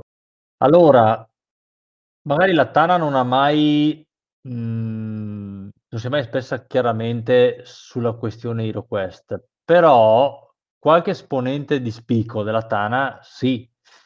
Allora, tu mettiti nei miei Stiamo panni e nei di... panni di tanti no. altri. Come scusa, Sava? Stiamo parlando di? Eh, stiamo parlando di, di, Simone, per esempio. Di Simone, che all'epoca era la persona eh, che aveva, eh, diciamo, costituito il gruppo dei traduttori e quindi parlava per quel tipo di, ehm, di lavoro lì, anche perché Simone ehm, faceva solo quello, quindi non era un, grosso membro della Tana. Era, perdonate la battuta, era un sì, grosso sì. membro e basta. No, no, sai, vabbè, sai però... che ti voglio bene, tanto non ascolti Simone, quindi non c'è problema. Un abbraccio.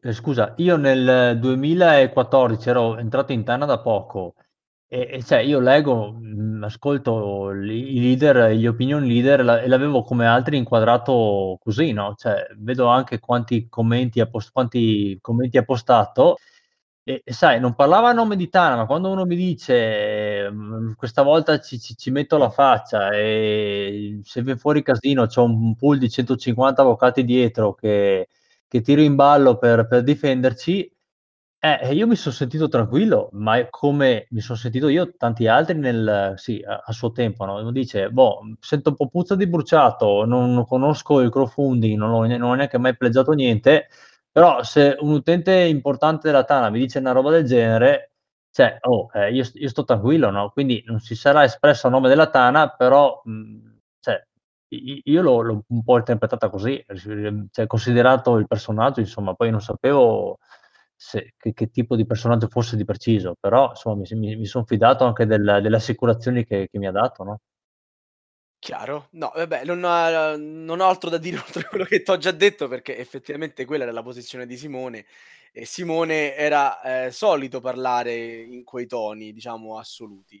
E invece Andrea, Angiolillo, anche tu volevi aggiungere sì. qualcosa, vero? Beh, eh, a parte il fatto appunto che credo che i dibattiti sulla Tauna abbiano aiutato sia a fomentare i backer che a rassicurarli e Simone si firmava nei suoi post come portavoce della Tana perché quello era all'epoca verso le ditte. Però eh, al di là di quello io volevo precisare ancora una volta che in tutti i comportamenti ne- nella vita, al di là del caso specifico, eh, non si viene giudicati solo perché uno valuta eh, deprecabile qualcosa che è stato condannato definitivamente e lo vediamo appunto, magari non sarà il caso quello dell'incauto acquisto, però se io con la brava diligenza del padre di famiglia non ho valutato per bene la provenienza di quello che acquisto, sono passibile di incauto acquisto, di ricettazione, di tutta una serie di cose, semplicemente perché non ho eh, valutato bene quello che stavo facendo, indipendentemente dal fatto che chi mi vende la roba sia stato condannato in via definitiva come ladro. E quindi attenzione a dire finché non c'è condanna definitiva io sono coperto sia dal No, no, punto ma- di vista legale che morale. Io, io- Eh, aspetta, una io- io, non situazione- mi, non- io non mi tiro indietro dal punto di vista morale, eh. Cioè non sono qua a rimangiarmi Sì, sì. la posizione che avevo fin dall'inizio. Cioè, Nemmeno eh, io. Sì, sì. Eh, da- dal punto di vista morale, cioè, eh, ora eh, io ho- ho- sono andato a rileggermi i vari topic in questi giorni, ho trovato un mio intervento del 15 febbraio del 2016, quindi di tre anni fa, nel quale mi esprimo in questi termini e mi sento di poter dire che, che sia ancora la mia posizione. Eh, scrivo, questione legale, non me ne intendo, non sono un avvocato, se lo farò a causa, dopo che avrò il gioco a casa mia non me ne può fregare di meno. E questo, ed è ancora la mia posizione. Sulla questione morale appoggerò qualunque Dioniso al mondo porti avanti un'iniziativa per riportare in vita un gioco che Hasbro, Moon Design o chi per loro fa di tutto per seppellire. E questo io lo confermo. E, e- e infine concludo sulla questione Dioniso, penso che sia un coglione e spero solo che consegni il gioco prima di andare in malora. Questo tre anni fa. Que- Questo Sì, sì. è ancora la mia posizione. Però scusate, sul seppellire per sempre a una Hasbro e a una Game Workshop che hanno dato senza problemi i diritti di Survive a chi glieli chiedeva, i diritti di incognito a chi glieli chiedeva, i diritti di Fury of Dracula a chi glieli chiedeva, i diritti di Magic Realm a chi glieli chiedeva. Bastava chiedere, non è che abbiano fatto nulla per seppellire, non hanno interesse da multinazionale a ristampare un gioco del genere. Case grandi e piccole gli chiedono licenze che vanno eh, dal Monopoli ai giochi che ho citato a tanti altri, eh, non, non è che gli abbiano mai detto di no a nessuno. Se Dionis avrebbe chiesto, non c'è nessun motivo di pensare che gli avrebbero detto di no. Semplicemente non ha chiesto. Molto Speriamo furbescamente. che, Quindi, che- che in futuro qualcuno chieda, io ve lo auguro. no, no, no, certo, però l'alibi di dire ah, non lo ristampano loro, quindi è tutto lecito, quando eh, numerosi eh, editori, sia europei che statunitensi, hanno chiesto sia Game Workshop che Hasbro la possibilità di ristampare Dragon Quest. Ditemi voi quanti giochi sono stati ristampati chiedendolo. Però da quello E che abbiamo non- non detto è mai stato posto il, nulla. il nome HeroQuest non è esattamente solo di Hasbro, cioè lì qui parliamo di una Ma situazione Moon molto più Design, ingarbugliata. attenzione, Moon Design durante il Kickstarter ha semplicemente detto dimostrateci che avete diritti per fare HeroQuest e noi vi lasciamo andare avanti. Ah, eh, questa è stata la richiesta a cui Dioniso non ha risposto e ha chiuso il Kickstarter per iniziare altri crowdfunding. Non gli ha detto vogliamo una fetta della torta, vogliamo vendervi le cose, hanno detto semplicemente dimostrateci che avete diritti, cosa che peraltro Dioniso aveva detto di avere.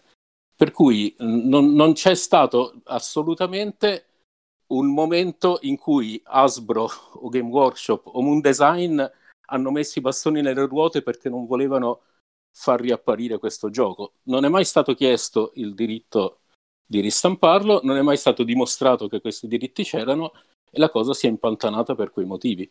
Però dire, ah, perché Hasbro malvagia non ha fatto nulla per ritirarlo fuori, così come Survive ne ho una copia qua davanti a me sullo scaffale, o Fury of Dracula, ce n'ho una copia pure di quello, sono stati ristampati in maniera legale semplicemente chiedendolo, eh, non, non è stato fatto, c'ho qui Twixt pure, Eh, ci, ci sono tanti giochi che sono stati ritirati fuori e Hasbro non si è assolutamente mai opposta. Per il solo fatto che non l'abbiano fatto loro, eh, mi sembra un po' troppo pretendere dire sì, sì, sì, l'illegalità va benissimo perché sennò sarebbe rimasto in cantina. No, magari seguiva la stessa strada di Survive, lo chiedeva la Stronghold e a quest'ora l'avremmo avuto dal 2015.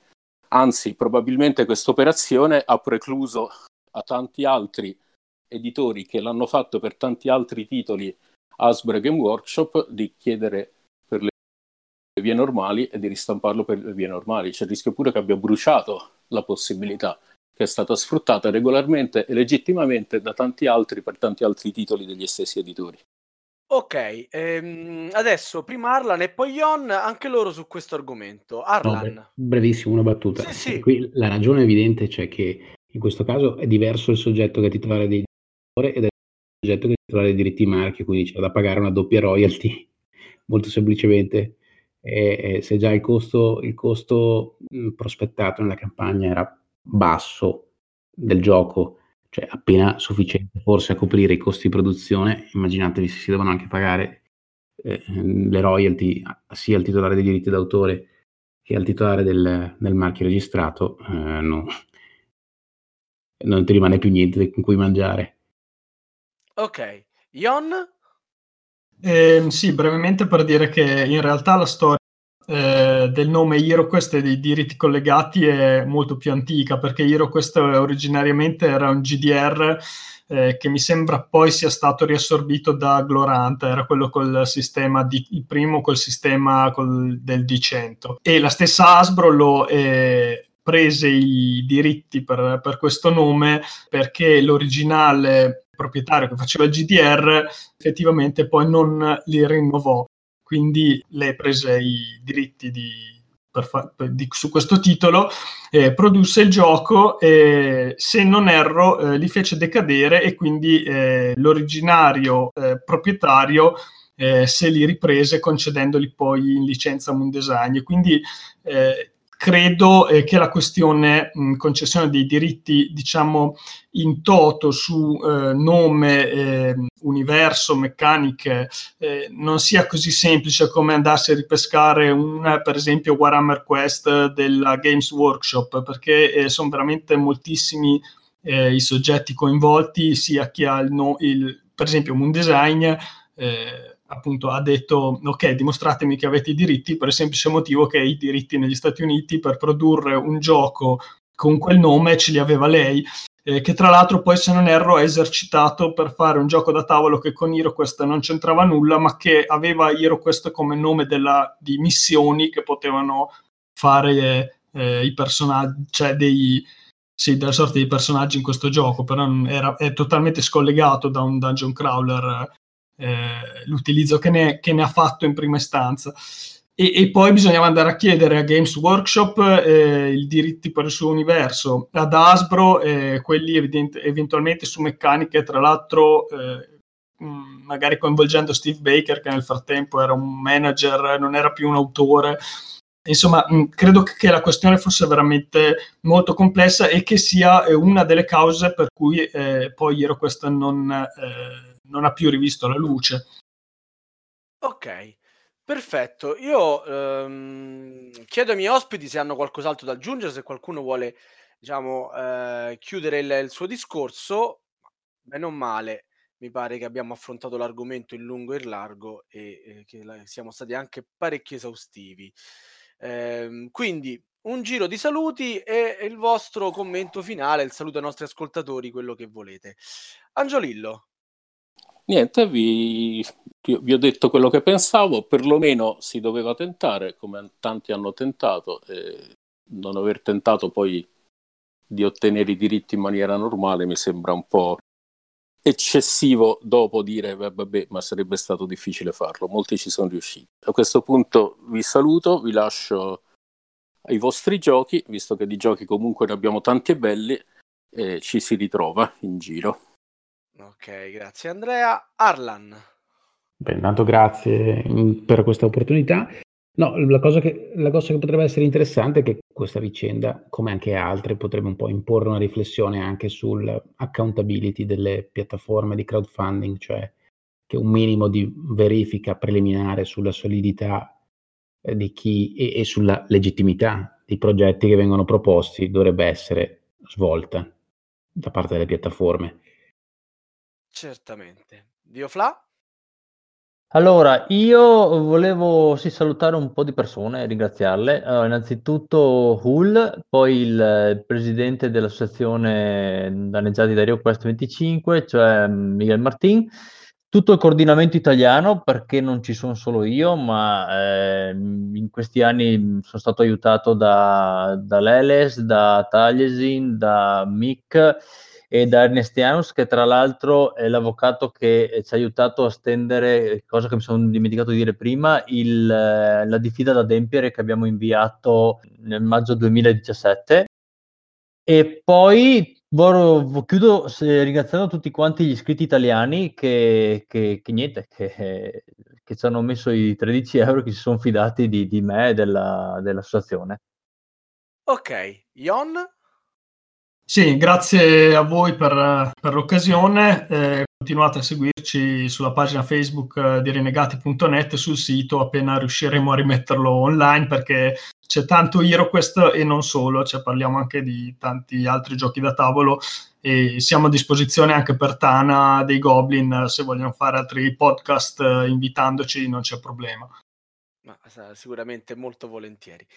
E come sempre capita nelle puntate di Radio Goblin, l'ultima parola aspetta ad Axaroth. Ma io ringrazio tutti gli ospiti di aver partecipato a questo non facile podcast. La vicenda si avvia verso una conclusione e la conclusione è che se la siamo piata Ender. No, no. Ma il lag eh, ci ha aiutato nei saluti finali di Axaroth, eh, censurando la, il suo augurio. E niente, grazie a tutti, buonanotte. Grazie, notte. Ciao. Buonanotte. Ciao. Ciao. Ciao.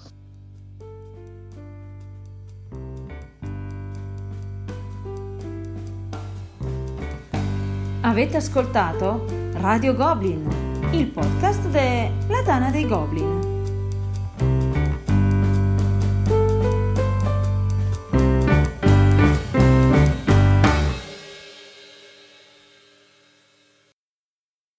Non so se ti sei mutato da solo, però sì, se non... sì, sì.